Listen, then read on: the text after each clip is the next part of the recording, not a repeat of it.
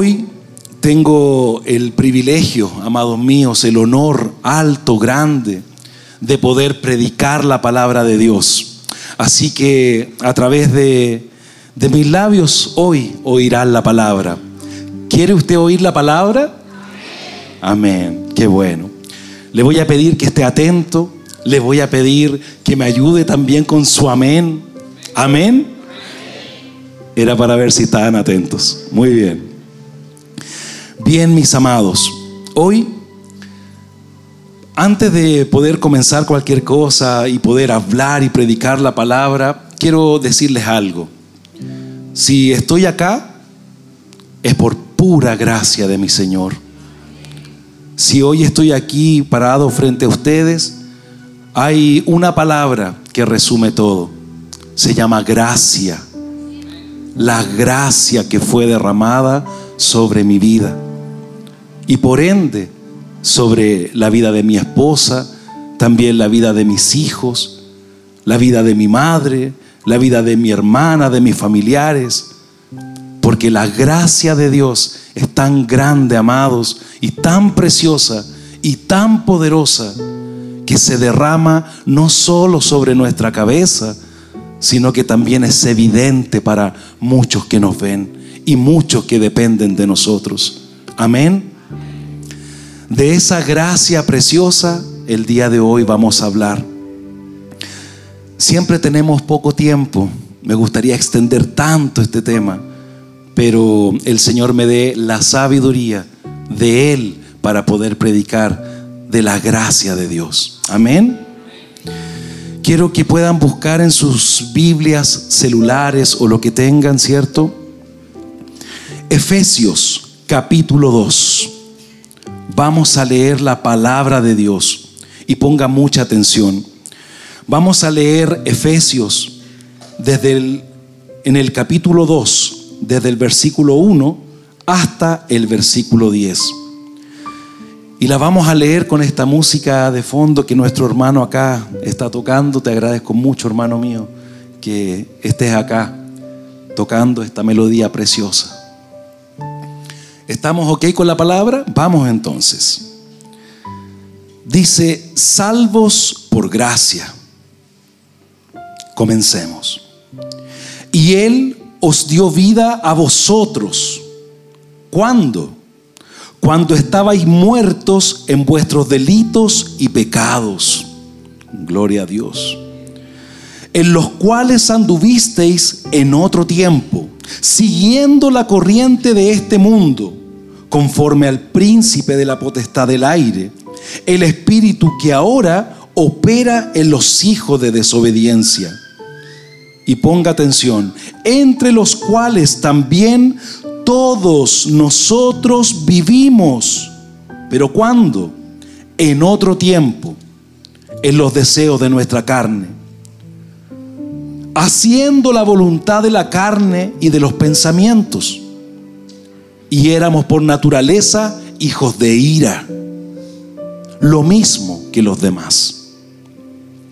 Pero Dios, pero Dios, pero Dios, que es rico en misericordia, por su gran amor con que nos amó, aun estando nosotros muertos en pecados, nos dio vida juntamente con Cristo. Por gracia sois salvos y juntamente con Él nos resucitó. Aleluya. Y asimismo nos hizo sentar en los lugares celestiales con Cristo Jesús. ¿Para qué? Para mostrar en los siglos venideros las abundantes riquezas de su gracia, en su bondad para con nosotros en Cristo Jesús. Porque por gracia sois salvos por medio de la fe. Y esto no de vosotros, pues es don de Dios. Esto no de vosotros, pues es don de Dios. No por obras, no por obras, para que nadie se gloríe, porque somos hechura suya, creados en Cristo Jesús para buenas obras, las cuales Dios preparó de antemano para que anduviésemos en ella. Gloria a su nombre. Vamos a orar al Señor. Padre, en el nombre de Jesús. En esta tarde, Señor, predicaré tu palabra. Santifica mis labios, Señor, para que solo hablen tu palabra, tu verdad. Me sujeto, Señor.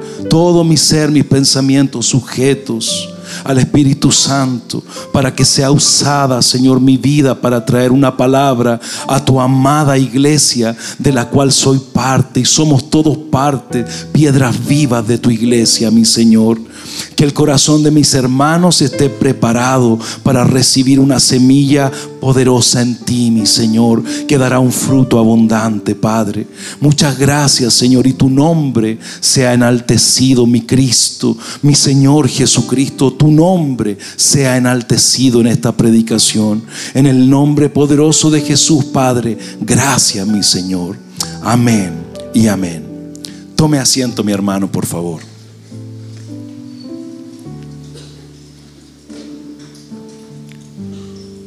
Bien, hermanos.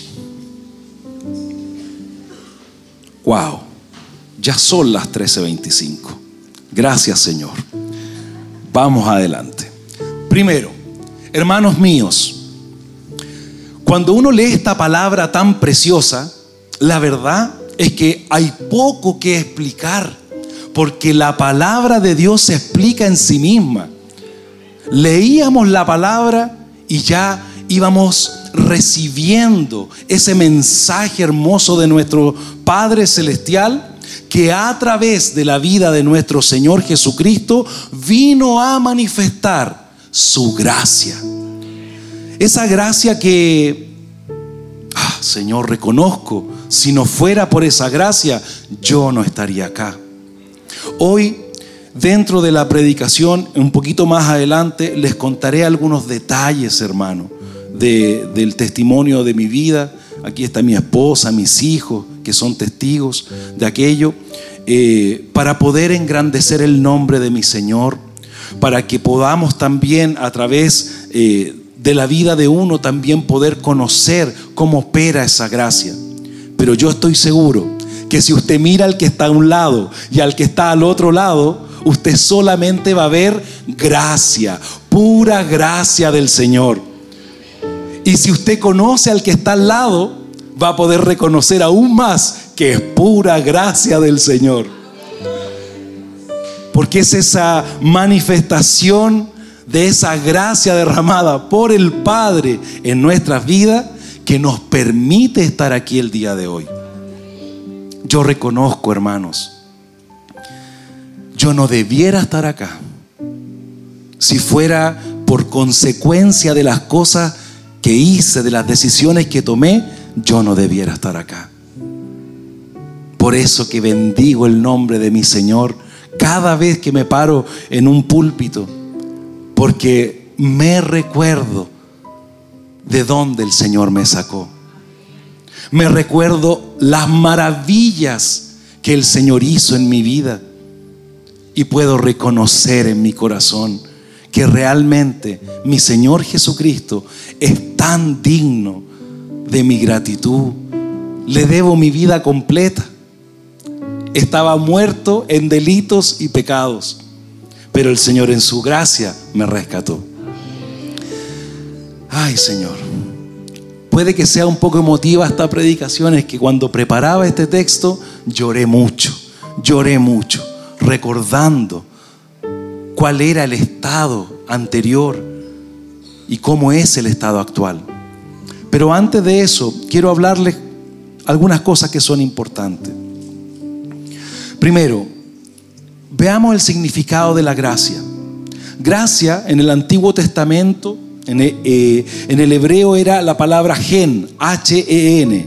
Y en el Nuevo Testamento es la palabra charis. Así es como normalmente se le, se le menciona. Para nosotros estos términos significan originalmente favor o bondad, en especial si esta ha sido no ganada, es decir, no merecida. La palabra gracia, y esto lo voy a leer textual para poder ser fiel a esto, se usa para indicar el favor inmerecido de Dios para con el hombre.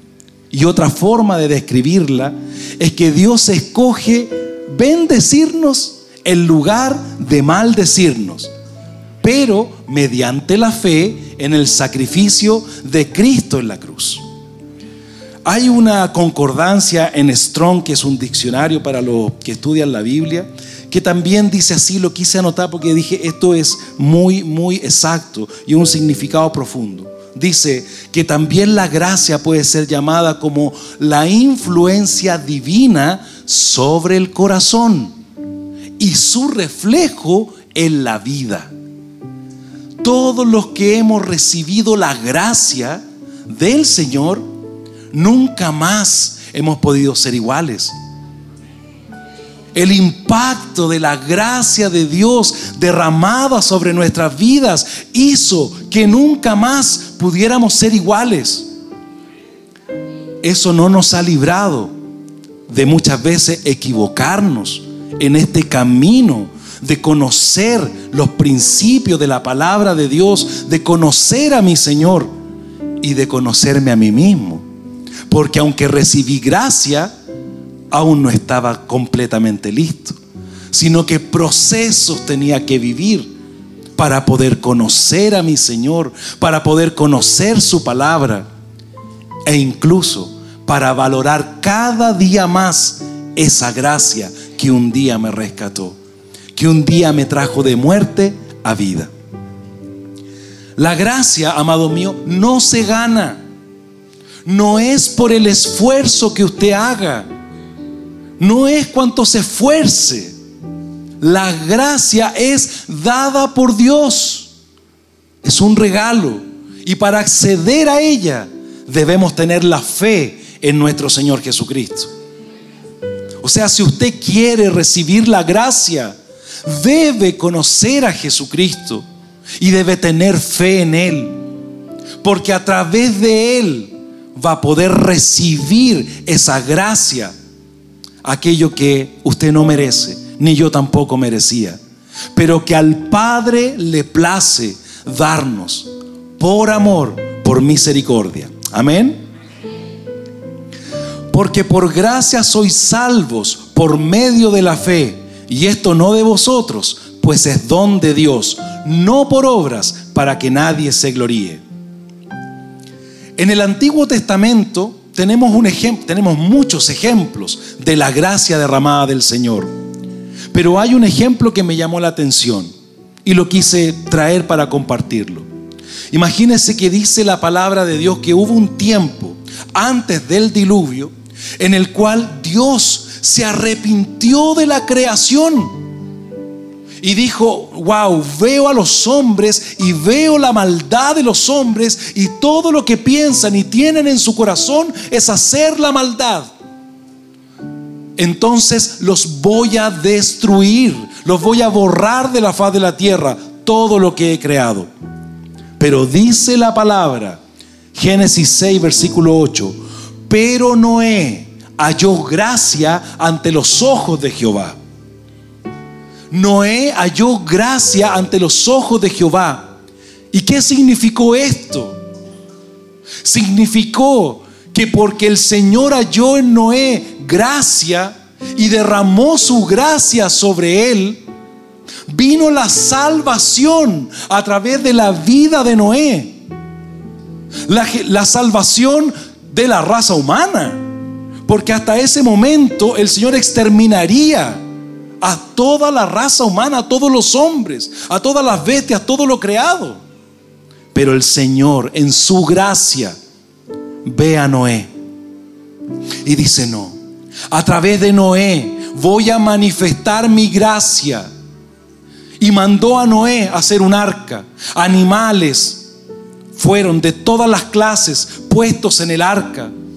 Esa arca que viene a representar la vida de Noé y del arca, un tipo de nuestro Señor Jesucristo. Porque a través de nuestro Señor Jesucristo vino la salvación. Y en aquel tiempo a través de Noé y del arca vino la salvación.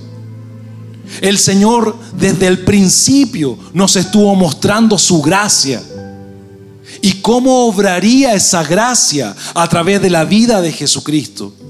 Noé fue un tipo. Noé halló gracia.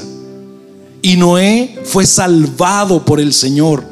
Y junto con él su familia.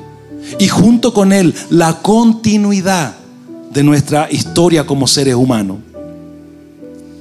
En el Nuevo Testamento, en el Nuevo Testamento muchos ejemplos también tenemos. Está principalmente la obra de nuestro Señor Jesucristo. Pero miremos un segundo, miremos la vida de Pablo. Usted se recuerda que Saulo de Tarso era aquel hombre que perseguía a los cristianos, que los apresaba. ¿Para qué? Para matarlos, para exterminar el Evangelio.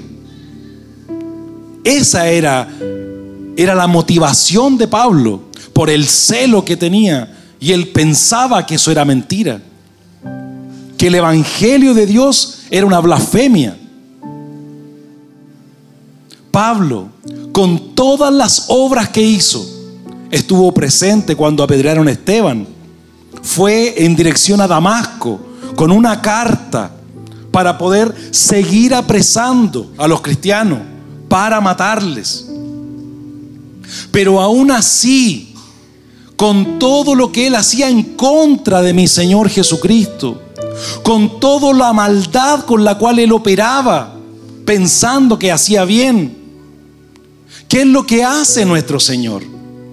Nuestro Señor lo toma y hace un derramamiento sobrenatural de una gracia que vino a transformar a Pablo, el perseguidor, el asesino de los cristianos, en el apóstol para los gentiles en aquel que predicaría como ningún otro en todo lugar la palabra de nuestro Señor Jesucristo, el Evangelio de Jesucristo. Entonces usted pregúntese cómo, cómo es posible que alguien que tenía ese corazón endurecido, que alguien que tenía esa maldad operando en el corazón, alguien que tenía años de letra, en su mente que le hacían imposible ver la verdad. Como el Señor en un momento, mientras él iba camino a Damasco a hacer, a seguir continuando apresando a los cristianos, como en un momento el Señor derrama esa gracia sobre él. Una gracia tan impactante que lo transformó de ser el perseguidor y asesino a ser el hombre de Dios que predicaba con denuedo, con autoridad, la palabra de Dios. Un hombre que después de que tenía todo el conocimiento dijo, todo lo doy por basura, por el conocimiento de Cristo que hoy tengo. Todo lo que sabía, nada vale. Recibí la gracia de Dios recibí el perdón de Dios, recibí la vida de parte de Dios. Y esa vida nunca más volvió a ser igual. Nunca más volvió a ser igual. No pudo ser igual. Ahí podemos ver un ejemplo claro a través de la vida de Pablo. Mira cómo escribía él después las cartas. Y había unos versículos que anoté y decía, por la gracia que se me ha dado, les digo a todos ustedes esto en Romanos, nadie tenga un concepto de sí mismo más alto del que deba tener, sino más bien piense de sí mismo con moderación, según la medida de fe que Dios le haya dado. Es decir, él que había sido criado a los pies de Gamaliel, con todo el conocimiento, él decía, no, hoy día que recibí esa gracia, esa luz, esa verdad, esa palabra, esa vida, yo les digo a ustedes, nadie tenga concepto más alto de sí mismo, sino más bien piense con moderación, con moderación. No vaya usted a pensar que el conocimiento que pueda tener lo va a salvar. Lo que lo salva es la fe, que por gracia es un don de Dios. Después sigue diciendo en Romanos, en otro versículo, dice, ¿qué concluiremos? Dice, ¿vamos a persistir en el pecado para que la gracia abunde? De ninguna manera. Nosotros que hemos muerto al pecado, ¿cómo podemos seguir viviendo en él?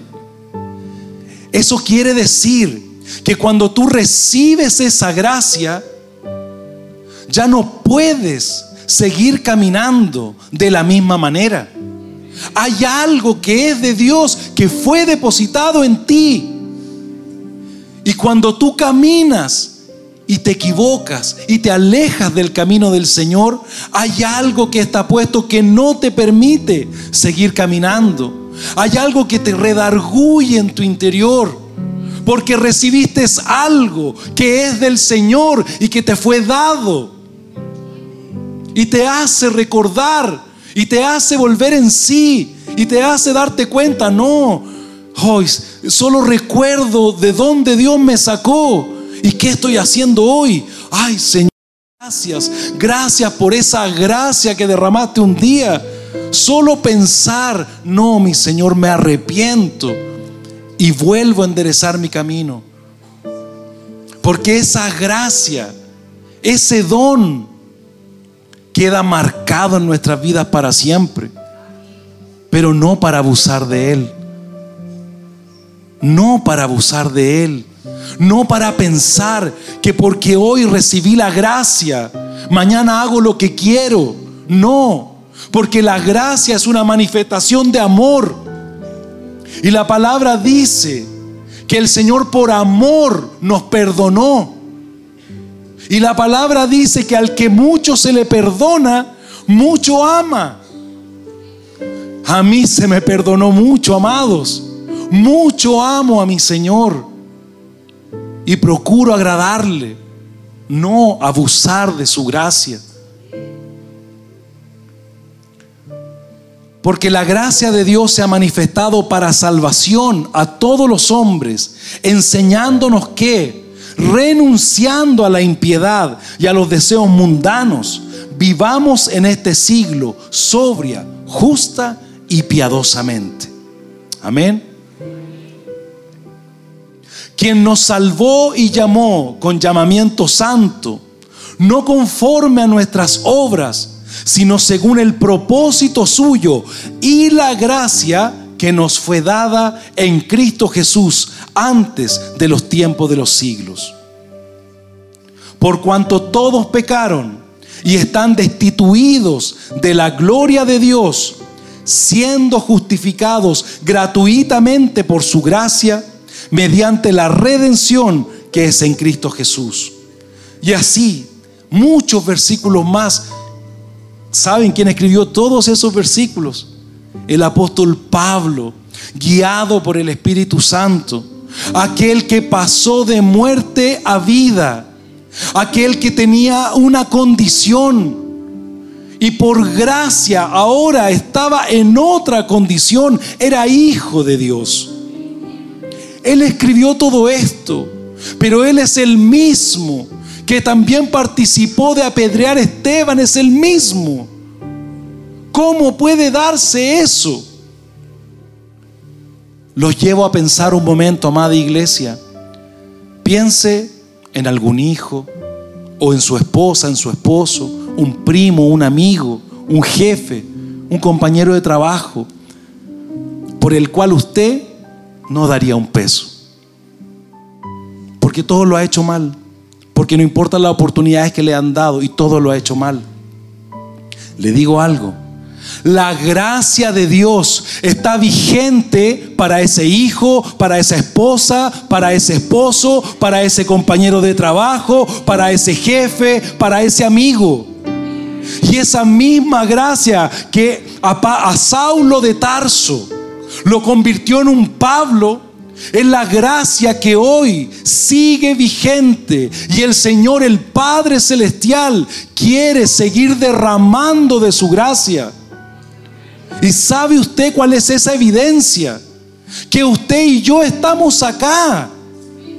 La mayor evidencia está cuando usted se mira al espejo. Ahí está la manifestación de la gracia de Dios. La manifestación de la gracia de Dios está cada vez que usted ve entrar un hermano nuevo por esa puerta.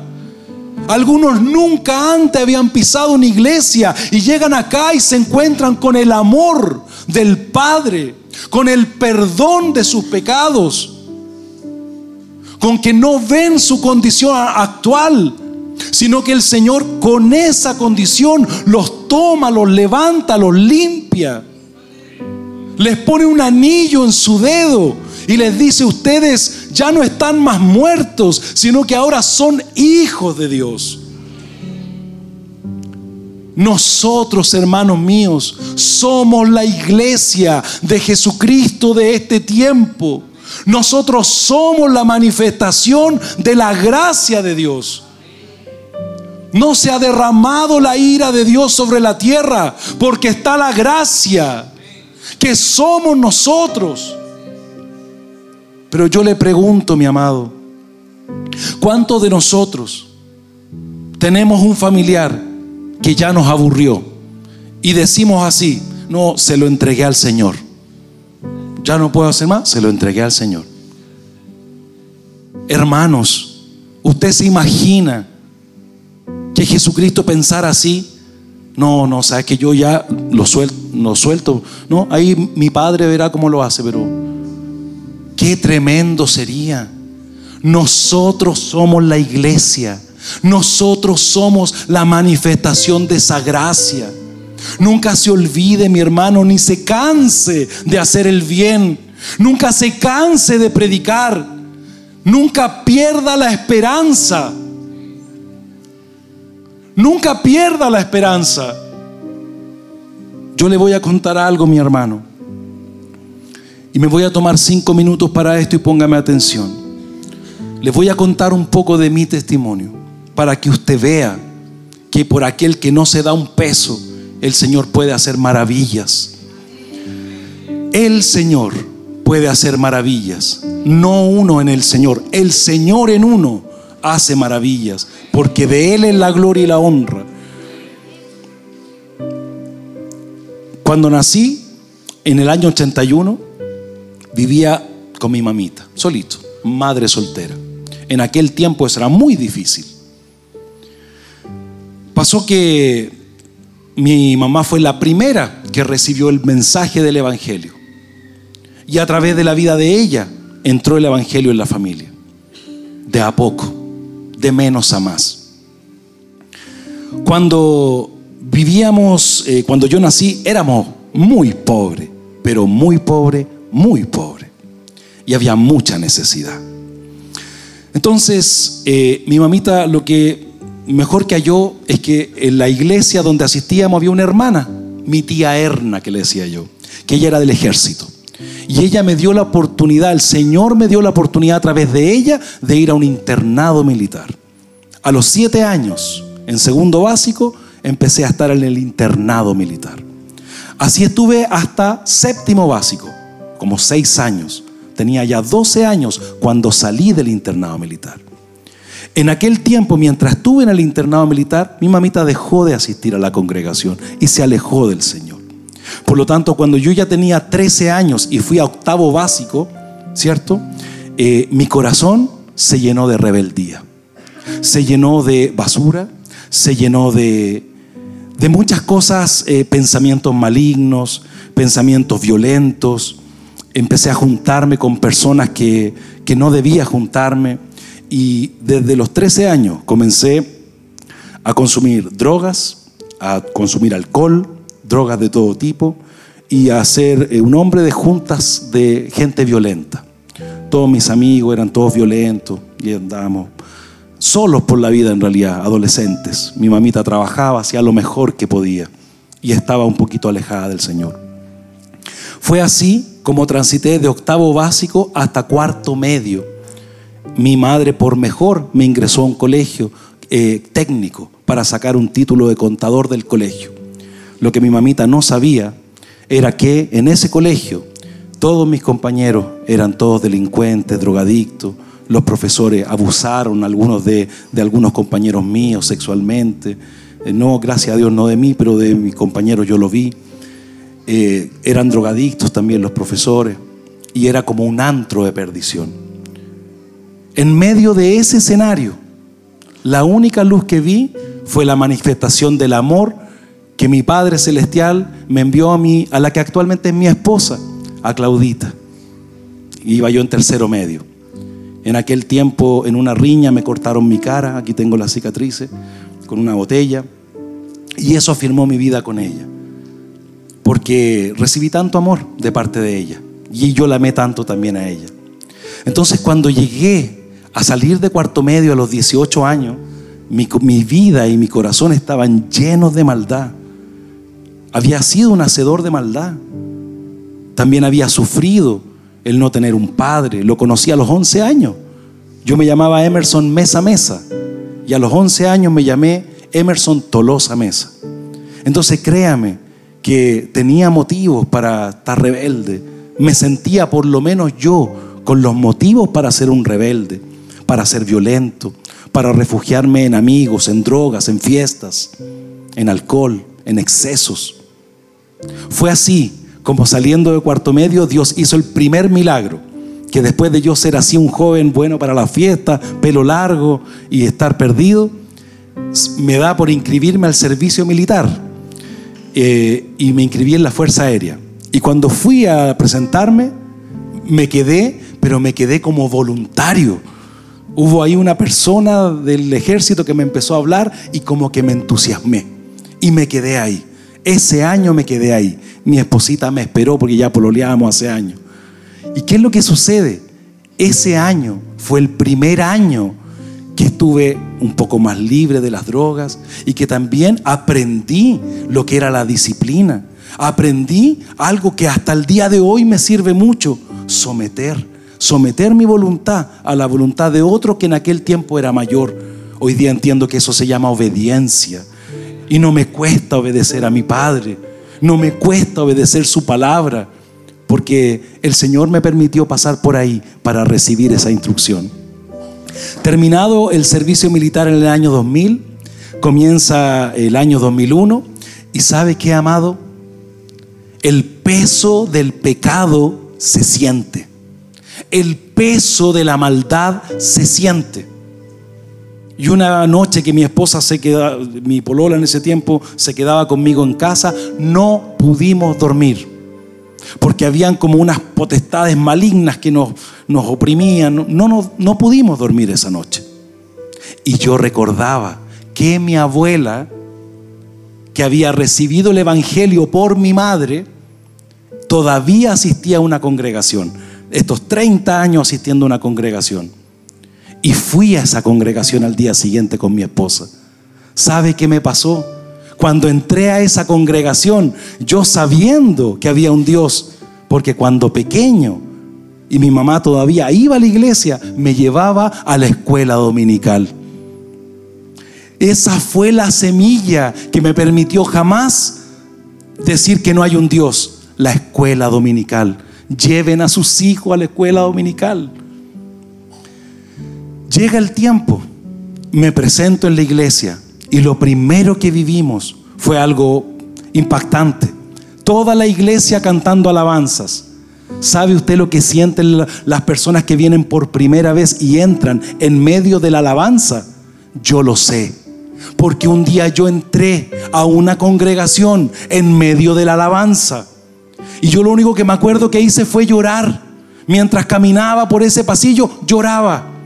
Y me senté y lloraba. Y empezaron a predicar y yo seguía llorando. Lloraba y lloraba. Algo se desprendía de mí en medio de la reunión. Fue así como tuvimos un primer año acercándonos y conociendo a mi Señor. Luego de eso, mi esposa quedó, que en ese tiempo aún era mi novia, mi polola, quedó embarazada. Y nosotros sin guía, ¿qué es lo que hicimos? Nos avergonzamos y nos volvimos a apartar y nos fuimos más a la iglesia. Fue solo ese año, solo esos primeros pasos. Entonces, desde los 21 años y hasta los 29 caminamos lejos del Señor. Hoy voy a cumplir 38 años. Así que saque la cuenta, no son tantos años los que he caminado de la mano de mi Señor. En aquel tiempo ya tenía Benjamín, mi hijo. Y mientras caminaba sin el Señor, fue engendrada mi hija Fernanda y nació mi hija Fernanda.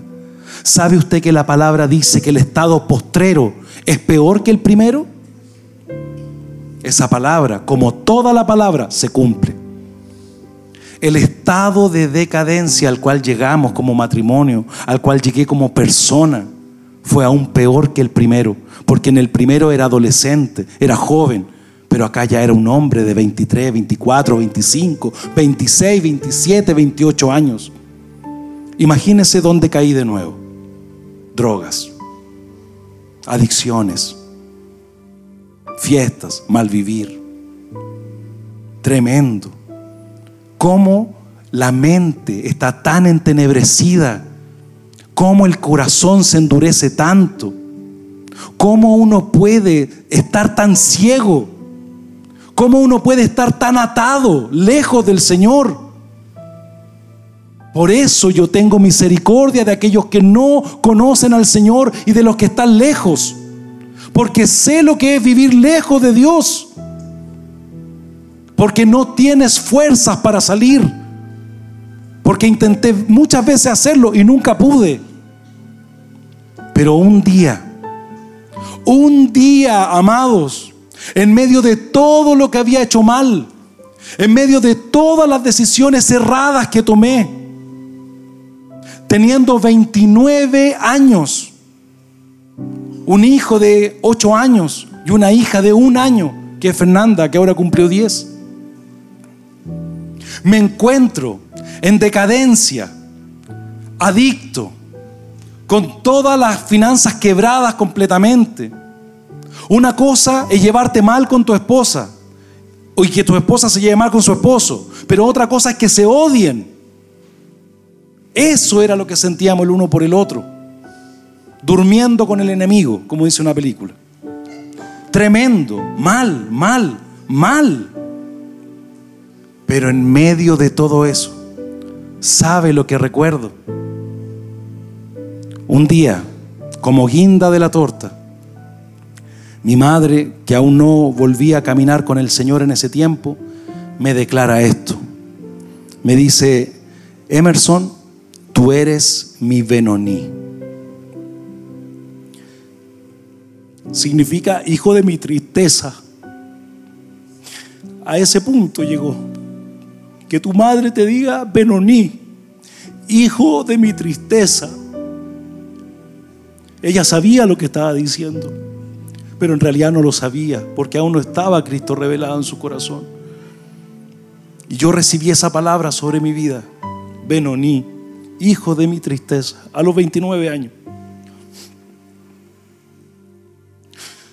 Entonces, amados, un día, estando en la casa con Claudia, filosofando sobre lo malo que era la vida y qué es lo que era la vida, nos acordamos del Señor. Volví en sí un momento y me acordé del Señor.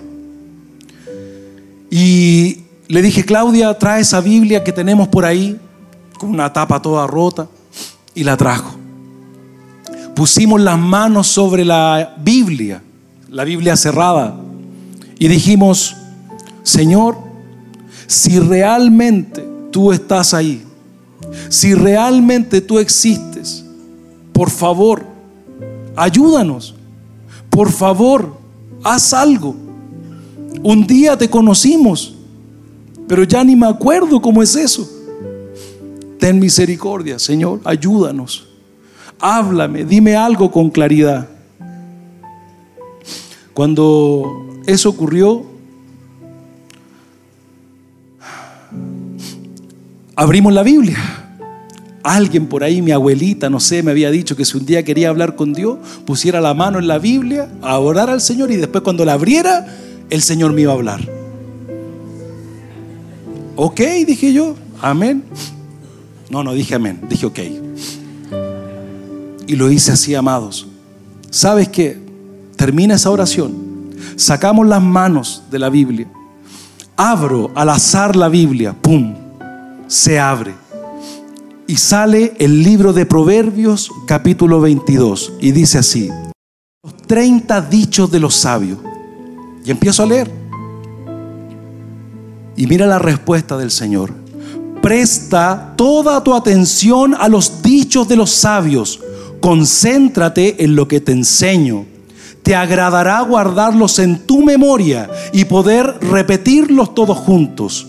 Hoy te los hago saber para que pongas tu confianza en el Señor. Yo te he escrito, Él me escribió a mí, yo te he escrito dichos que contienen consejos y conocimientos para enseñarte a conocer la verdad, para que puedas dar un fiel informe a quien te pregunte. Y yo hasta ahí ya empezó a temblarme la, pera, los labios, me empezó a temblar todo y empecé a leer uno por uno los 30 dichos. Iba en el quinto más o menos. Y mi corazón ya estaba quebrantado, derramado. Empecé a llorar, a llorar. No pude seguir leyendo. Mi esposa apenas toda llorando, leía, seguía leyendo. Cada uno de esos dichos era un área de mi vida donde el Señor me decía con claridad lo que estaba establecido para mí. Que no era lo que estaba viviendo sino que había una gracia derramada ese día sobre mi vida, que nunca más iba a ser la misma. Me habló con claridad. El Señor hermano te habla con claridad. Su palabra te habla con claridad y te habla a ti. Ahí dice versículo 20, yo te he escrito, yo te he escrito. Él lo escribió para mí. Él lo escribió para ti. Ese día fui libre. Han pasado ocho, nueve años. Nunca más he consumido una droga. No sé lo que es un síndrome de abstinencia porque no lo tuve. Porque el Señor de los cielos le plació en ese momento, en ese día, hacerme libre. Yo puedo decir, usted está en droga, el Señor lo puede hacer libre si a Él le place en un momento, en un segundo.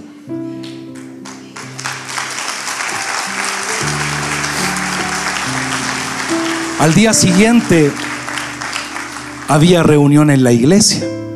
Le dije a mi abuela y había reunión en la iglesia. Y una vez más caminamos a la iglesia. Y cuando entramos, fue lo mismo. Todos cantando alabanzas. Y para mí también fue lo mismo, porque lloré como tres reuniones seguidas. Entré y caminaba y sentía la presencia de Dios. Y eran nueve años más o menos de estar en un desierto seco. Eran nueve años de estar muerto. Y el Señor me resucitó. Y estaba sediento tenía hambre y sed de justicia de Dios, de amor de Dios, de poder de Dios, de su presencia. Ese mismo año, Instituto Bíblico. Ese mismo año, en mayo, porque esto fue como enero, eh, seminario de matrimonio. Y el Señor hizo lo imposible, que mi esposa me perdonara. Hizo lo imposible, que mi esposa me perdonara. El Señor lo hizo. Y el Señor lo puede hacer de nuevo. Así comenzamos una nueva vida. Tantas cosas bellas han pasado en el Señor. ¿Y sabe qué? En el camino con el Señor también me he equivocado algunas veces.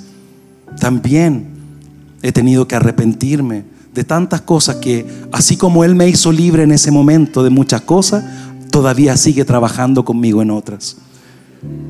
Él se lleva siempre toda la gloria. Esto, amados míos, esto es la gracia de Dios. Esto es la gracia de Dios. La gracia que se manifiesta en nuestras vidas hoy y a través de la iglesia que somos nosotros para bendición de muchos. Sea consciente de la gracia. Sea consciente de sus palabras. Madre, padre, estás aquí en medio, no le digas a tu hijo Benoní, sino dile que él es un hijo de Dios, que el mismo, el mismo Dios que por su propósito guardó mi vida cuando me cortaron mi cara, es el mismo Dios que guarda a tus hijos cuando andan lejos de casa. Que el mismo Dios que hizo que mi esposa me perdonara, es el mismo Dios que hoy puede hacer que el tuyo o la tuya te perdonen.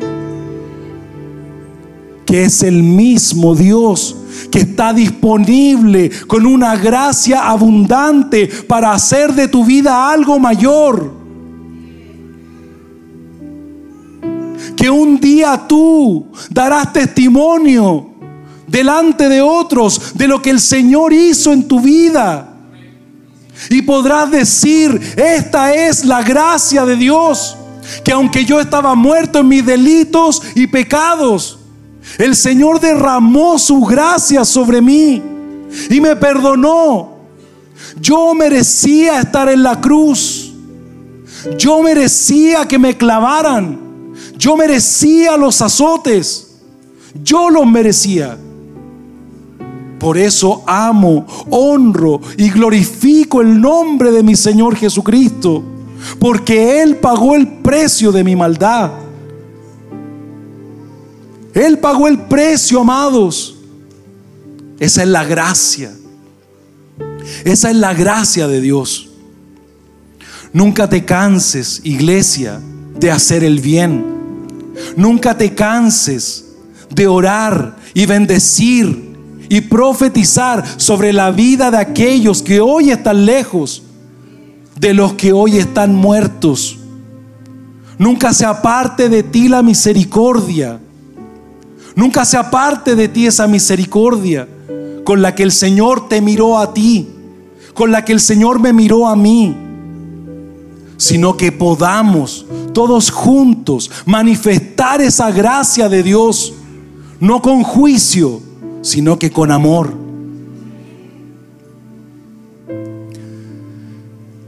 Quiero pedirle que se ponga de pie y que incline su cabeza.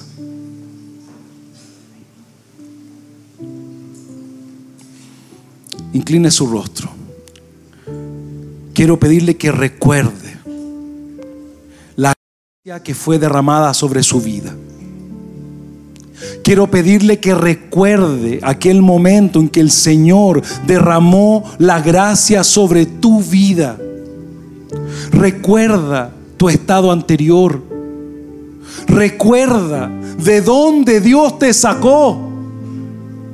Recuerda cómo en medio del pozo de la desesperación y del lodo cenagoso, Viste una mano que te tomaba y te sacaba de ese lugar.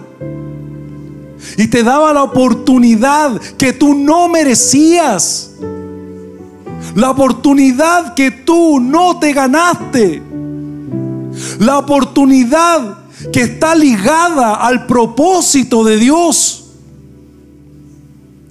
Que el Espíritu Santo traiga conciencia hoy la gracia que fue derramada sobre ti para que puedas caminar consciente de quién tú eres, de quién es el Señor y cuál es la gracia que fue derramada sobre ti. Esa gracia que nunca más te ha permitido caminar de la misma forma, porque hoy eres hijo de Dios, por gracia, por fe Eres hijo de Dios. Y que esa gracia que opera en tu vida sea la misma que el Señor derrame sobre la vida de aquellos que tú has estado orando, sobre la vida de aquellos que no le conocen y sobre la vida de aquellos que se han alejado de casa, se han alejado del Padre. Recuerda, iglesia, que esta gracia se cuida, se honra, que esta gracia no es para abusar. Si hoy como congregación hemos recibido un tiempo precioso del Espíritu Santo en cada una de las reuniones, eso es por gracia. Si hoy te levantaste y estás con salud, estás bien, es por gracia. Si aún aquellos que tú amas y que no conocen a Cristo están vivos, es por gracia. Si hoy llegaste a este lugar, es por gracia. Si no tienes el pago de lo que te mereces, es por gracia. Bendito sea el nombre de mi Señor Jesucristo, que pagó el precio de mi maldad. Bendito sea mi Padre Celestial, que ha derramado gracia sobre mí. Y no lo que merezco, sino gracia abundante. Gracias Padre Santo, porque derramaste tu gracia sobre mí. Gracias mi Señor, porque esto es tuyo, mi Dios, para que ninguno se gloríe. Es tuyo, mi Señor. Para ti sea toda gloria y toda honra. Padre, oro. Para finalizar, oro, Señor. Oro por esta iglesia preciosa. Oro, Señor, para que mis hermanos puedan tener, Señor, activado en su corazón, en su espíritu, la gracia de Dios. Para que nunca olviden esa gracia que fue derramada. Para que honren, Señor, esa gracia derramada. Y puedan caminar, Señor, lejos de la maldad. Porque ellos fueron traídos de muerte a vida. Y ya no podemos vivir igual. Gracias Señor, porque con este ejemplo se explica en parte esa gracia preciosa, lo que tú hiciste en nuestras vidas, Señor. Todo esto, Señor, se ha dicho para glorificarte a ti, Padre Celestial, y para glorificarte a ti, mi Señor Jesucristo, por tus méritos, Señor, por tus méritos, Señor. A ti se ha dada honra y se ha dada gloria, mi Señor por todos los siglos. Gracias, mi Señor. En el nombre poderoso de Jesús. Amén, amén y amén.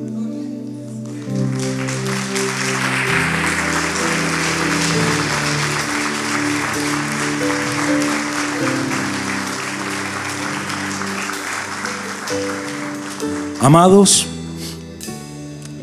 les pido que lo que les conté no salga de acá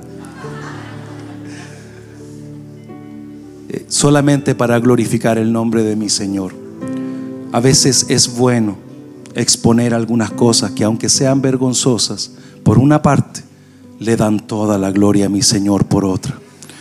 Y como nos enseñaba nuestro apóstol Germán, cada vez que usted dé su testimonio, usted piense, el Espíritu Santo lo hará otra vez.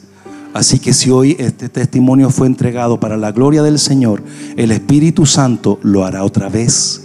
Y el Espíritu Santo lo hará otra vez. Y el Espíritu Santo lo hará otra vez. Amén. Amén.